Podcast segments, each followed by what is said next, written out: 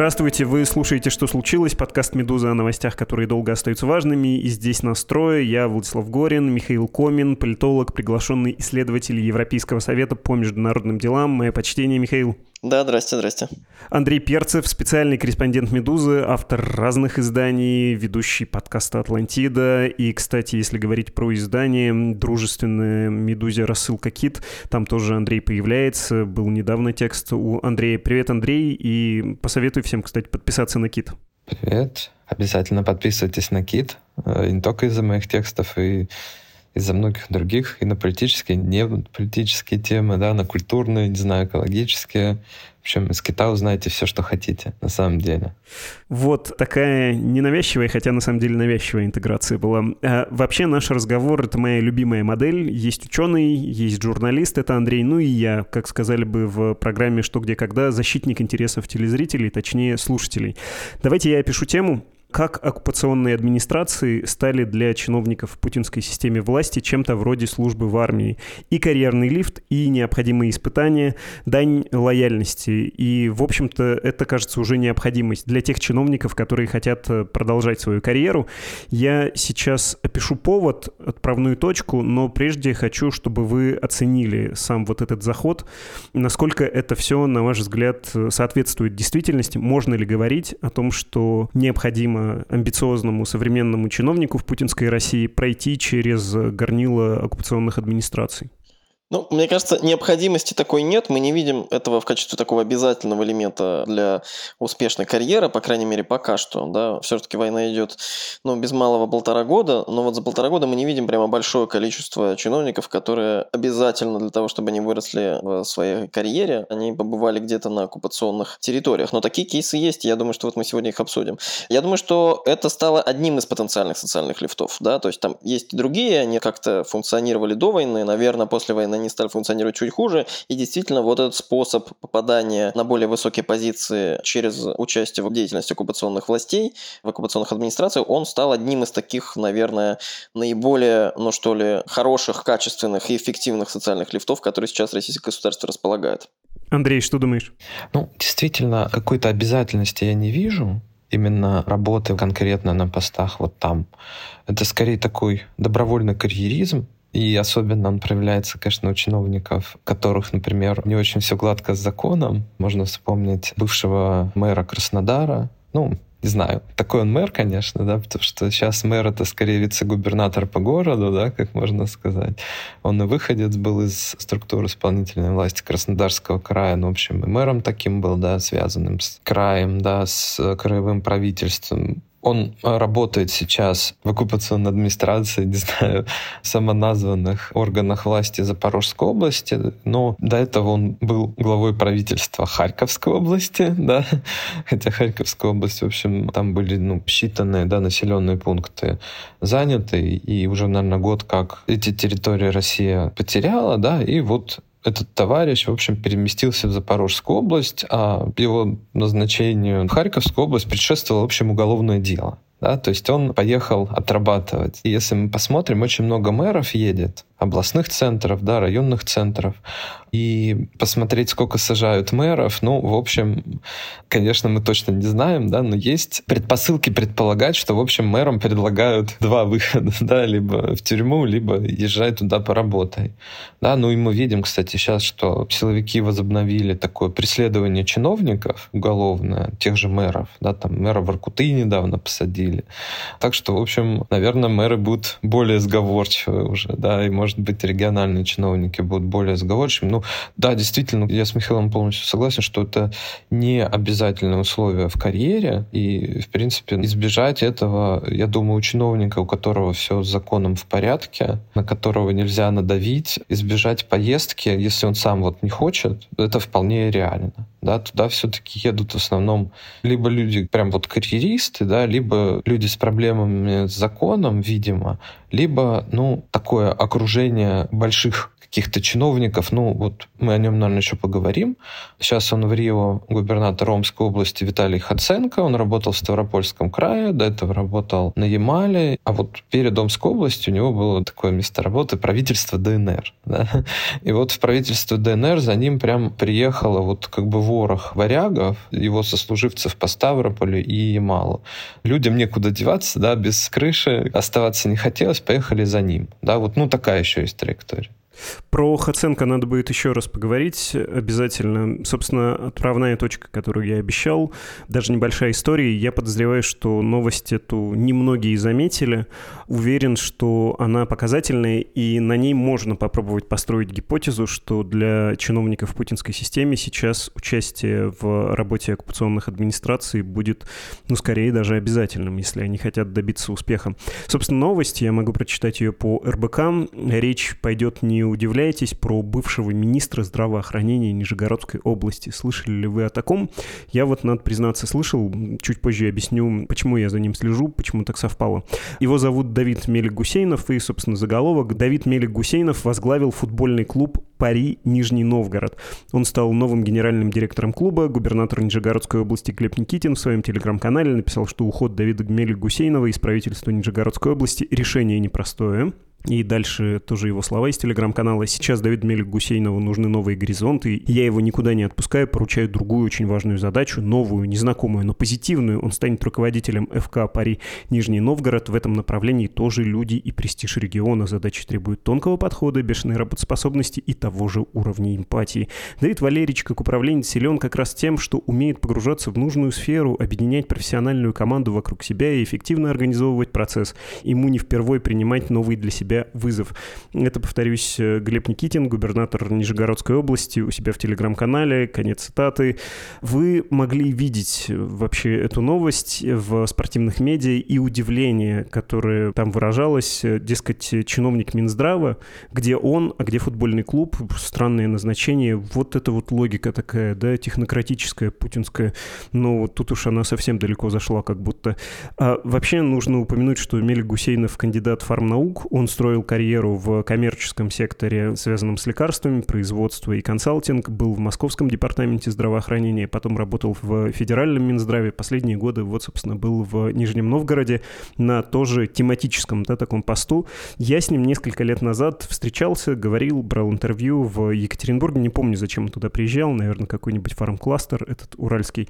И странным образом я после этого за ним стал следить. Ну, потому что двойная фамилия запоминается, и он произвел на меня такое странное впечатление я подумал, что ну вот это типичный представитель вот этой путинской системы. Молодой профессионал во власти, очевидно, амбициозный, далеко пойдет, но он, собственно, далеко и пошел. И поэтому новость про него и про футбольный клуб меня заинтересовала, и я пошел посмотреть, чего про это пишут в Нижнем Новгороде. И там есть такой активист, довольно известный местный блогер Гера Князев. Он написал у себя в Фейсбуке то, что цитата «Из весьма достоверных источников стало известно, что весьма странный переход заместителя губернатора Нижегородской области имени министра здравоохранения Давида Мили Гусейнова на должность директора футбольного клуба «Пари НН» связан с исключительной проницательностью молодого и энергичного Давида. Давид всегда тонко чувствовал, где лучше пинать мяч, и поэтому, когда ему поступило предложение выехать в командировку по ротации кадров в зону аннексированных территорий Украины, на весьма значимый пост, кстати, он нашел множество причин отказаться, только вот в нынешней диктатуре такие отказы не принимаются и расцениваются как предательство. Отсюда указание губернатору по выводу чиновника из команды, и только благодаря покровителям Давид смог пристроиться хотя бы в футбол поиграть, а мог бы и директором какого-нибудь дома престарелых и инвалидов стать. Конец э, этой цитаты. Согласны? Узнали? Кажется ли вам убедительной версией, что вот действительно предложили и что уже нельзя отказываться от такого, что не обязательно иметь какие-то проблемы с законом? Ну, я, честно говоря, не знаток нижегородской политики, буду честен. А мы тут не про Нижний Новгород, мы скорее про принцип. Ну да, но смотрите, принцип, мне кажется, что он укладывается в логику развития всего этого процесса, связанного с э, попыткой кооптировать часть чиновников в новой оккупированной территории. Как процесс развивался? Сначала же кинули такой условно-добровольный клич где-то в конце весны прошлого года, и этот клич даже частично попал, если я правильно помню, в паблик. И вот э, Хаценко, который уже сейчас э, был упомянут, он дитя вот этого первого призыва. А смысл того призыва заключался в том, что вот есть новые территории, окей, они еще в тот момент были оккупированы, но не были присоединены, на них нужно выстраивать работу администрации. И вроде как они будут в пределах Российской Федерации, там нет каких-то угроз, связанных с э, защитой территории, в смысле, что военные действия там уже не ведутся. Нужно туда выехать и что-то начать отлаживать. И действительно, Кириенко, э, ну здесь, может быть, Андрей больше знает, мне кажется, он больше в это погружен, Кириенко и люди, которые близки к его типу организации кадровой политики, скажем так, поняли, что для того, чтобы получить некоторый дополнительный рычаг и способ видеться чаще с президентом, а это важный ресурс в российской политической системе, как вы понимаете, они могут предлагать кандидатуры в эти новые регионы. И вот то, что называется в Российской Федерации ВРУК, это Высший резерв управленческих кадров, такой, который перешел под протекторат Кириенко и был дополнен лидерами России, потом известным его проектом, он стал основным корнилом для первого призыва вот этих вот управленцев в новой оккупированной территории. Потом оказалось, что люди, которые в этот ВРУК входят, или там бывшие лидеры России, они не очень горят желанием ехать, потому что там боятся разных опасений. И вот когда я проводил специальное такое исследование, которое, надеюсь, оно скоро будет опубликовано, основной мотивацией людей отказаться от такой поездки в тот момент было даже не опасение там каких-то санкций или прочих всяких вещей, сколько э, в том, что жизнь на оккупированных территориях и управление, например, какими-то процессами на оккупированных территориях выглядит так, что там нет прописанных каких-то регламентов, законов и документов. Там многие решения принимаются немножечко так на обум или по-свежему чему-то. И чиновники, которые проработали достаточно долгое количество времени вот в этих ведомствах, типа там Минпромторга или Минцифры, или просто были вице-губернаторами в каких-то регионах, они поняли, что если они туда приедут и начнут принимать решения в части бюджетов и прочих вещей, за ними просто потом придут, потому что они будут действовать не в соответствии с определенными установленными нормами, потому что этих норм нет.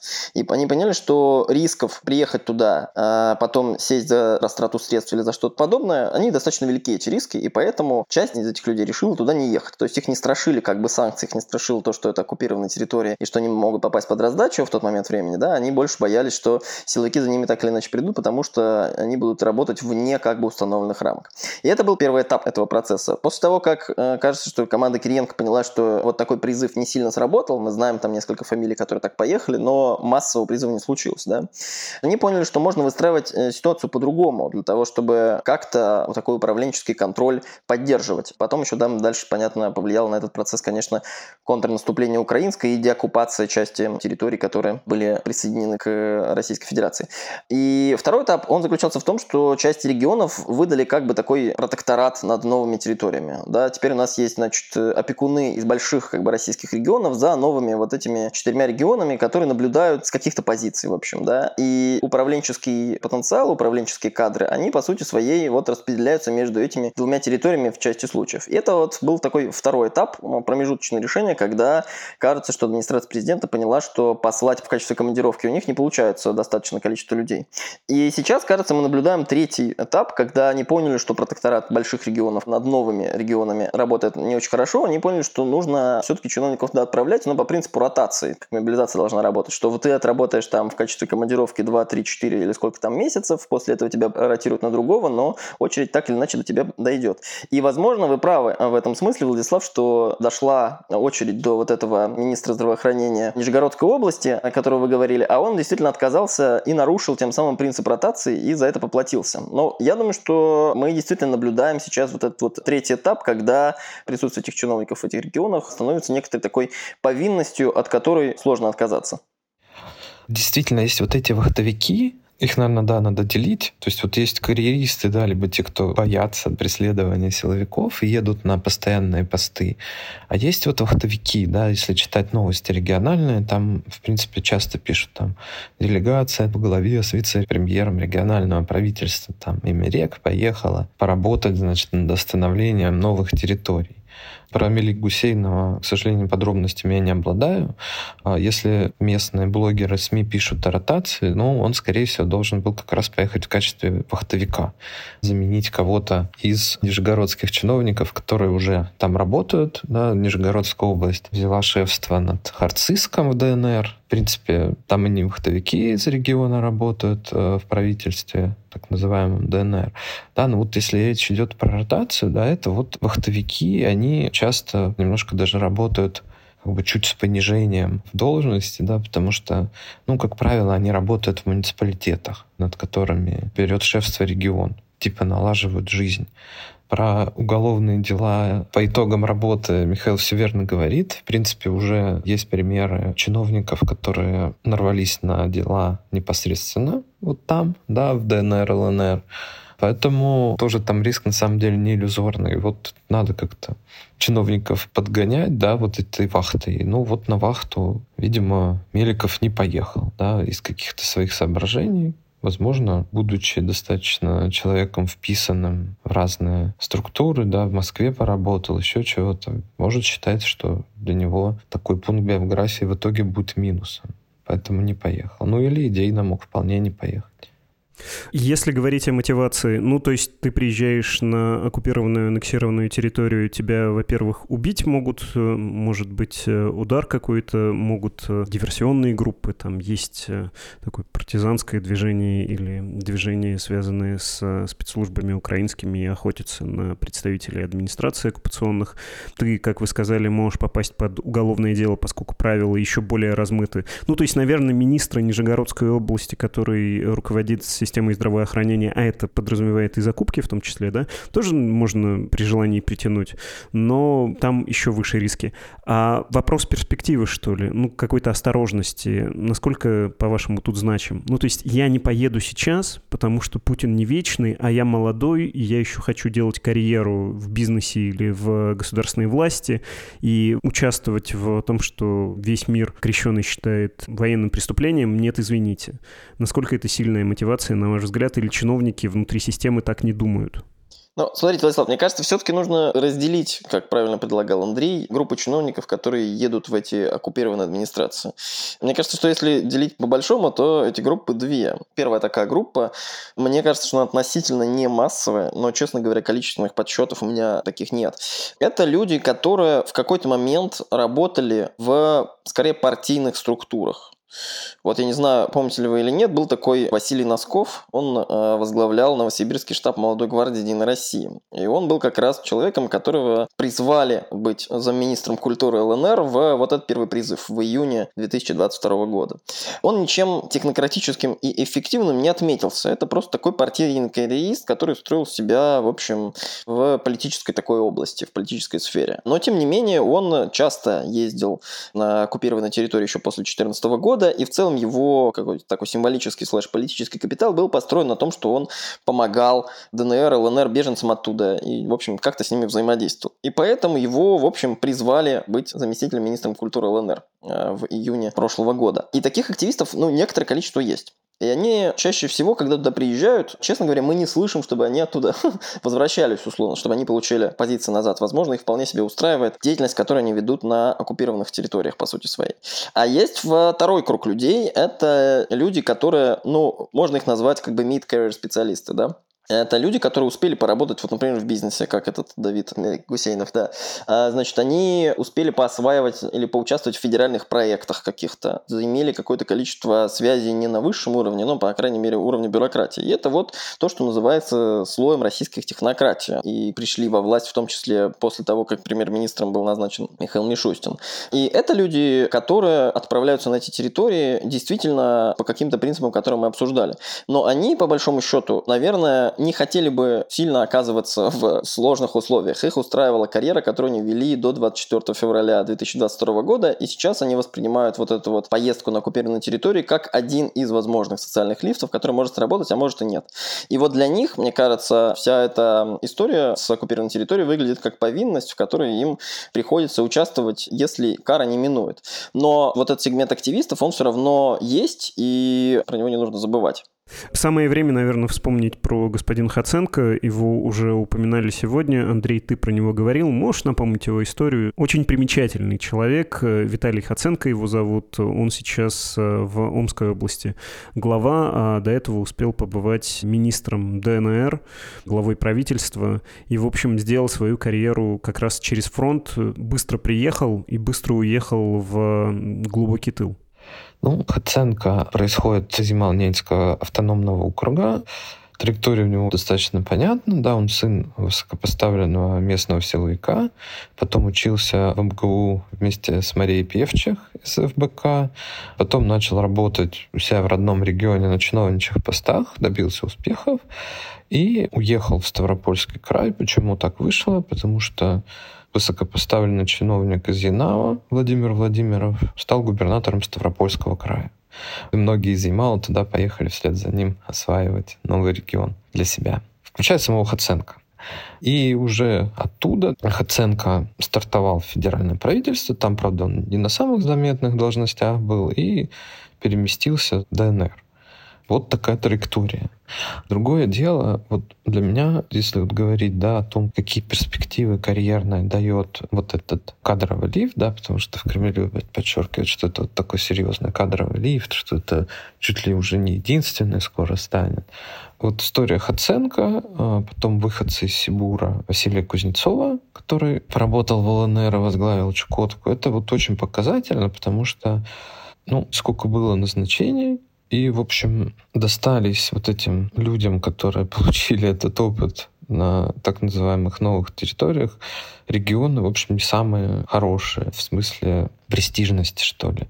Омская область — регион достаточно депрессивный, с большим бюджетным дефицитом. Есть мем «Не пытайтесь покинуть Омск», да, люди покидают его. Считается вот он среди сибирских почему-то таким немножко мечи не обижайтесь, да, таким проклятым, что есть локомотивы Сибири, Красноярск, Новосибирск, Томск, еще там что-то. А вот Омск — такой депрессивная территория. Да, вот человек вроде поработал на государство, да, в тяжелых условиях, получил Омск, поработал, получил Чукотку, да, небольшой регион, очень отдаленный, не самый богатый, мягко скажем, с небольшим населением. Ну вот пока как кадровый лифт именно, да, который дает преимущество. Очень сомнительно все это выглядит на самом деле. Слушай, ну вот если смотреть на те примеры, которые ты сейчас привел, мне кажется, что это предел мечтаний. То есть мог бы нынешний временно исполняющий глава Омской области или Чукотский начальник рассчитывать на что-то такое при нормальной ситуации, да, при регулярной работе системы вне вот этой чрезвычайщины войны? Да не уверен. Ну, нашлись бы другие, наверное, охотники.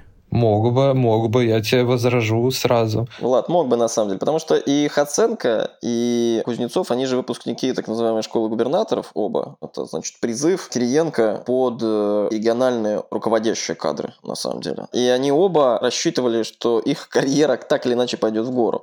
Мне кажется, что здесь еще нужно посмотреть в долгую, в том смысле, что это выглядит сейчас э, в качестве награды, наверное, сомнительно. Э, ну, в смысле, вот пост там типа губернатора Омской области, например, он не предел мечтаний, скажем так, не предел мечтаний. Да, Омская область это примерно как там Псковская область, потому что она живет в основном за счет того, что там есть бюджетный сектор, и, в общем, он создает основную приращенную стоимость основной экономики, в общем, да, а чего-то такого там крупного производства или интересных возможностей и прочего там нет. Но по большому счету, мне кажется, что нужно смотреть на это вдолго, в том смысле, что вот условных оценка он дальше будет опережать э, каких-нибудь других выпускников школы губернаторов или там других резервистов в этом в руки, которые не успели поработать в ДНР или отказались отказались поработать на оккупированных территориях, а, соответственно, позднее, условно, они из-за этого получат свое назначение губернаторствовать где-нибудь, а Хаценко за это время уже успеет перебраться, например, в федеральное правительство. Я думаю, что его расчет заключается именно в этом.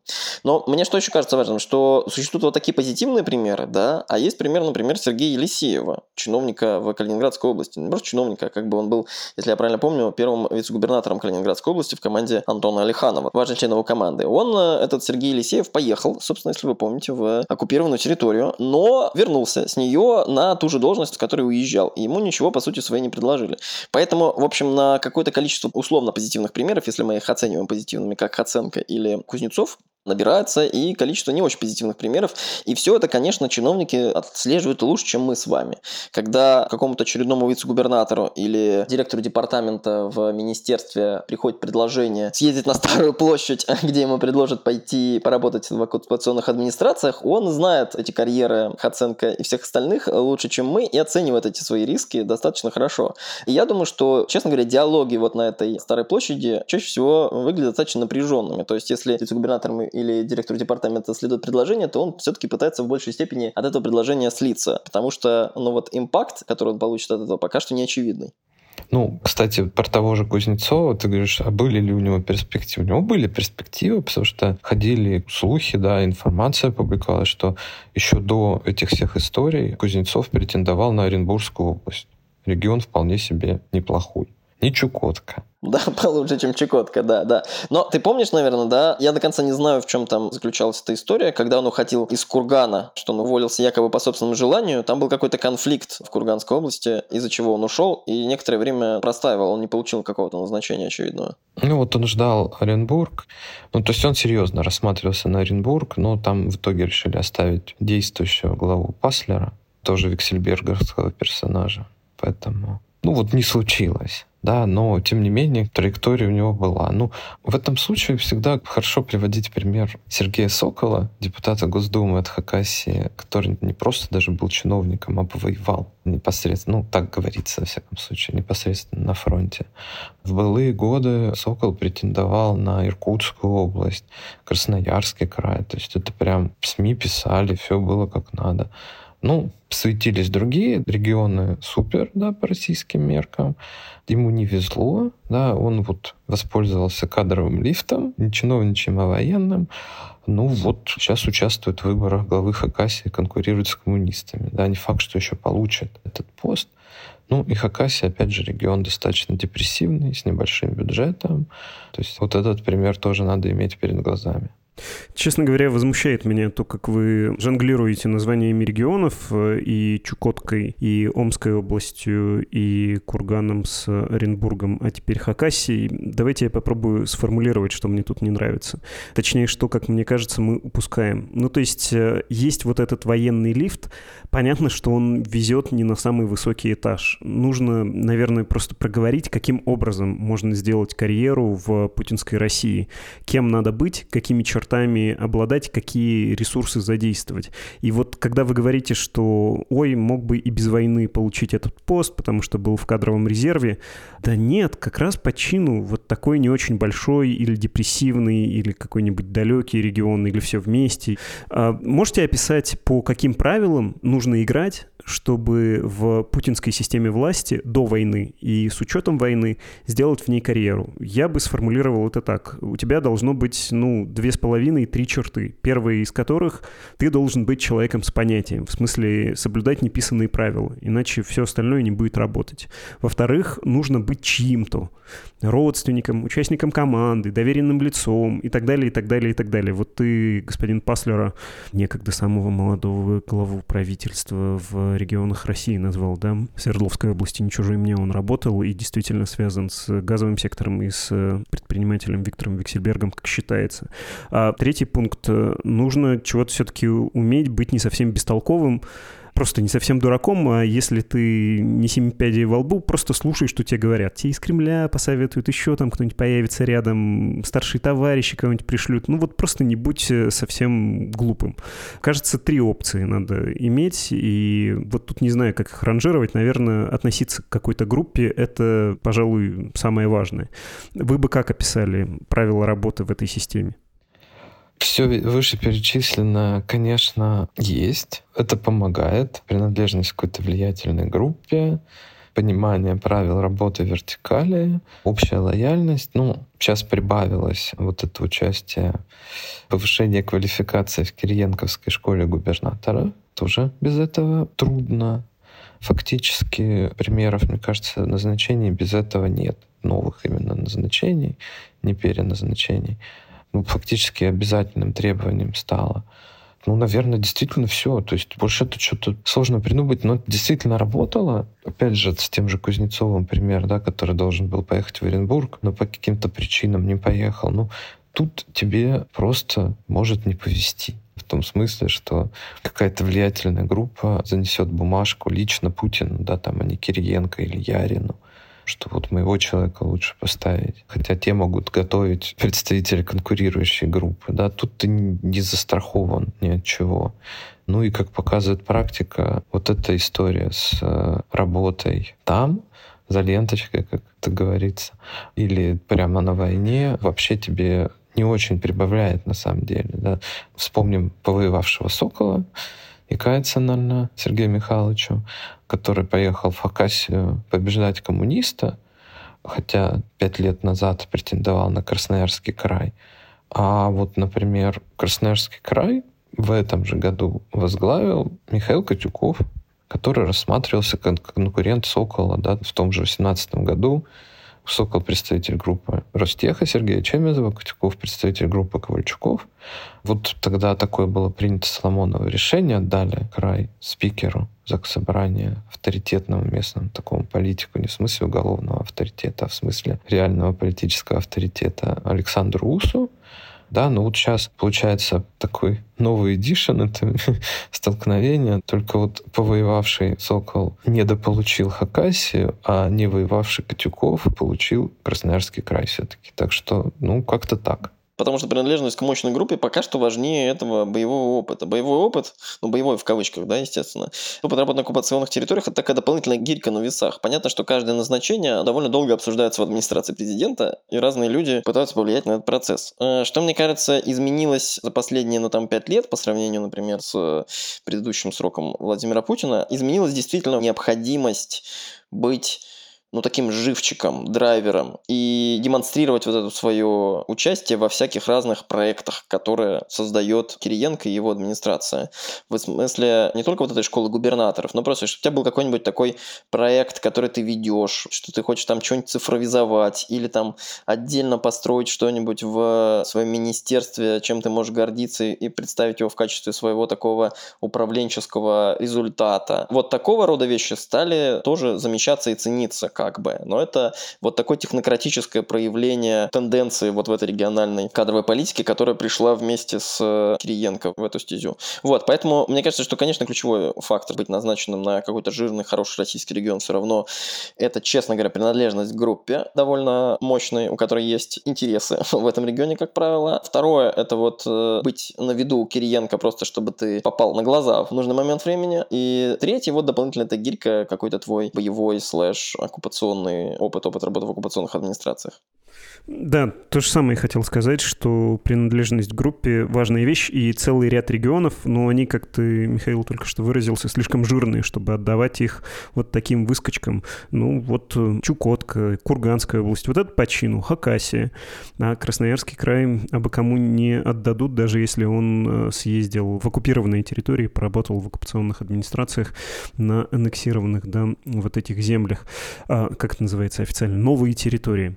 Хорошо, кажется, разобрались, хотя, наверное, слушатель хочет небольшого уточнения, хотя бы краткого перечисления, что за влиятельные группы, представители которых э, управляют Россией как э, губернаторы. Андрей, рискнешь назвать хотя бы несколько? Достаточно большой пул губернаторов имеет группа Ковальчуков. У них есть губернаторы, да, вот перечисленный в Рио главы Красноярского края Михаил Котюков, глава Ленинградской области Александр Дрозденко считается близким к Ковальчукам человеком.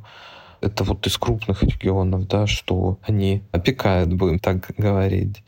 Мощный пул губернаторов связан с Сергеем Собяниным. Ну, это, собственно, вот Собянин, глава Тюменской области Александр Мор, из его команды персонаж, глава Янао Дмитрий Артюхов, он сын близкого к Собянину политика, глава Свердловской области Евгений Куевашев, глава Курганской области упомянутый Шумков.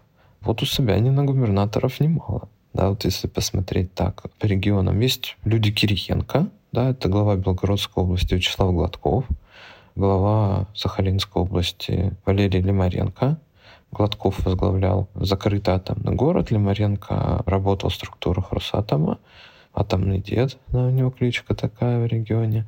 Сергей Чемезов достаточно активен да, на губернаторском рынке, но он то теряет, то приобретает. Упомянут Виксельберг имеет, да, Дениса Паслера в главе Оренбургской области. Ну, прям вот такие игроки. Это вот Собянин, Чемезов, Ковальчуки, Кириенко. Если говорить про, опять, войну как э, карьерный лифт и про вот это проектирование Кириенковское, буквально вот в таком методологическом духе, когда Кириенко устраивает э, всякие игрища, можно ли это считать способом расширить э, вот этот личный пул чиновников, которые с ним связаны, с которыми он завязывает отношения, которые могут быть ему, конечно, тоже обязаны своим назначением или нет? Это так не работает, потому что не надо путать частную шерсть с государством государственный, личный клан Кириенко с э, тем, что он делает на посту? Ну, то в целом это не тайна за всеми печатями. Кириенко, когда получил назначение в администрацию президента, он попытался перехватить рычаги управления кадровой политикой, в том числе кадровой политики регионов. И это он придумал, что нужно для того, чтобы человек стал губернатором, он не просто откуда-то появился, его принесли какие-то влиятельные группы, а он прошел какой-то курс специальный, потому что губернаторы должны быть эффективны. Это все совпало с трендом таким действительно на больше технократизм, который потом привнес в большем виде Михаил Мишустин в качестве премьер-министра. И для Кириенко вот эти все школы губернаторов, лидеры России и прочие, как вы говорите, методологические, ну или связанные с методологами технологии, это способ получить контроль над кадровыми назначениями хотя бы в какой-то степени. И в какой-то степени он его обеспечил. Это довольно было успешная такая его, можно сказать, политический ход. А насколько всерьез Кириенко верит в это? Ну, мне кажется, что верит, наверное. Ну, или, по крайней мере, его окружение верит в то, что действительно там школа губернаторов помогает губернаторствовать лучше. Но как это действительно работает? Это работает в качестве горизонтальной сети. В том смысле, что люди, которые попали в какой-то призыв лидеров России или, соответственно, в эту школу губернаторов или в другие там похожие проекты, типа на Сенеже, которые происходят, они становятся, может быть, не столько как бы супер лояльны самому Кириенко, у них формируется ощущение, что они попадают в некоторый специальный такой избранный круг. И этот круг отличается от тех, кто в этот круг не попал. И в связи с принадлежностью к этой касте они могут рассчитывать на получение каких-то назначений, к ним могут обращаться для того, чтобы прокурировать какой-то дополнительный проект, который администрация хочет реализовать где-нибудь, где им это важно сделать и так далее. Поэтому кажется, что это работает как на решение СОПГУБа такой политической задачи для Кириенко лично, так и для какого-то эффекта создания вот этого сообщества молодых и успешных в Российской Федерации. По крайней мере, так это работало до войны. После войны сложно сказать, честно говоря. Ну, конечно, все равно лояльность губернаторов Кириенко, имплементированность, да, вот АП выше, чем во времена Володина и Суркова. То есть получается, что Кириенко ведь их не оставляет после школы наедине с собой, да, они ездят на учебу, вот все не ждают там мастерскую, вице-губернаторы их ездят там на учебу, поэтому да, это такая немножко как бы корпорация. Ну, Кириенко бы очень хотел этого, да, топ-менеджер Кириенко, да, вот вписанность вот в эту вот историю постоянное повышение квалификации и так далее, да, это его. Ну, и тем же языком повышение квалификации он описывает и ну, работу там, да, в занятых территориях России. Да, вот кадровый лифт вполне себе управленческий термин. Но вот они, технократы, управленцы, вписывают его, соответственно, в продвижение. Да, вот мне кажется, что важно, кстати, что Андрей упомянул, что действительно, помимо губернаторов же во всех этих мероприятиях участвуют как бы их команды. Те люди, которые потом идут с ними или были где-то вместе с э, новыми назначенцами, работали в одном департаменте министерства. И как это работает сейчас с точки зрения отправления в оккупационную администрации, да, Кириенко, ну, звонит как бы, как он считает, близким или обязанным ему назначенцам. Это не обязательно, кстати, губернаторы, это могут быть просто люди, которые получили какое-то назначение в корпорацию там, или в госкомпанию, или даже на какую-то позицию замминистра в федеральном правительстве, который с ним связаны тоже, да, и говорит, слушай, вот у тебя там был такой э, человек на сене же мы увидели, достаточно толковый, патриотичный, отправь его, пожалуйста, к нам. И это рассматривается для, мне кажется, вот этих вот людей, которым он звонит, ну, в качестве такого ответного жеста, жеста ответной услуги, ответной лояльности. И, видимо, Глеб Никитин, э, возвращаясь к Нижегородской области, да, тоже человек, который, наверное, был близок к Кириенко, я точно не могу сказать, но или, по крайней мере, он участвовал во всех его этих странных инициативах губернаторских. Он, возможно, попросил вот этого Давида поехать туда, в оккупационную территорию, а тот отказался, и таким образом Никитин сам наказал нелояльного ему человека. Отлично, давайте подводить итоги. Если говорить про войну как э, про обязательную часть э, для карьеристов в путинской системе власти, нет, это не обязательный элемент. Есть э, элементы и поважнее. Быть принадлежным к какой-то важной группе влиятельной, тут намного существенней.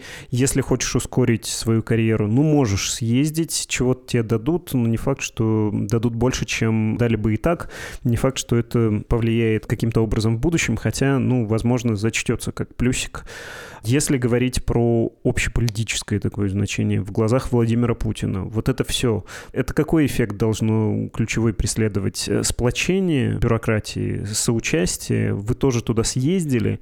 И будет ли это в будущем так работать? Ну, то есть те, кто отказался, отмазался, они потом в этой бюрократической системе, даже после Путина, они будут как бы не своими, вот мы-то все съездили, у нас-то был партбилет КПСС, а у тебя-то не было, мы-то свои, а ты не свой, или как? Демонстрация сплоченности, наверное, это важная история, да, что никто не ушел от ответственности. Ну, хотя, не знаю, насколько Путин сейчас, в конкретный момент времени, он прям вот такими рациональными категориями мыслит, что у него рациональности не очень много. Скорее, может, в его глазах это люди, которые работают на благо Родины, да, вот не боятся, не отсиживаются. Мне кажется, так. То есть это картинка сплоченности, в смысле, для самого Путина, который Кириенко делает. Мне кажется, что все-таки количество людей, которые приобретут такой условно боевой опыт, достаточно ограничен. И он важен будет для тех людей, у которых не все-таки нет, ну, как бы индульгенции, слэш-связи или меньше их по сравнению с конкурентами, с какими-то крупными группами, которые Андрей, например, перечислил. И в этом смысле, мне кажется, что когда, например, на столе у Владимира Путина будет лежать листочек с, не знаю, там, назначением на пост на какой-нибудь жирный регион, тот же самый Красноярский край, например, да, его в большей степени будет, наверное, интересовать все-таки принадлежность человека человека или там наличие рекомендаций о человеке от э, условных Ковальчуков, э, Кириенко или кого-то еще, чем был ли у него боевой опыт и проявил ли он какую-то лояльность слэш солидарность. В этом смысле я думаю, что в меньшей степени пока что это будет таким суперважным фактором при назначениях. Лично, по крайней мере, для Владимира Путина. Отлично. Спасибо большое, господа. Разобрали, как это может влиять. Не сильно может влиять, особенно пока мест. Спасибо еще раз. Пока. Спасибо. Все, пока-пока, друзья. Еще раз напомню, это были Михаил Комин, политолог, приглашенный исследователь Европейского совета по международным делам, и Андрей Перцев, специальный корреспондент «Медузы».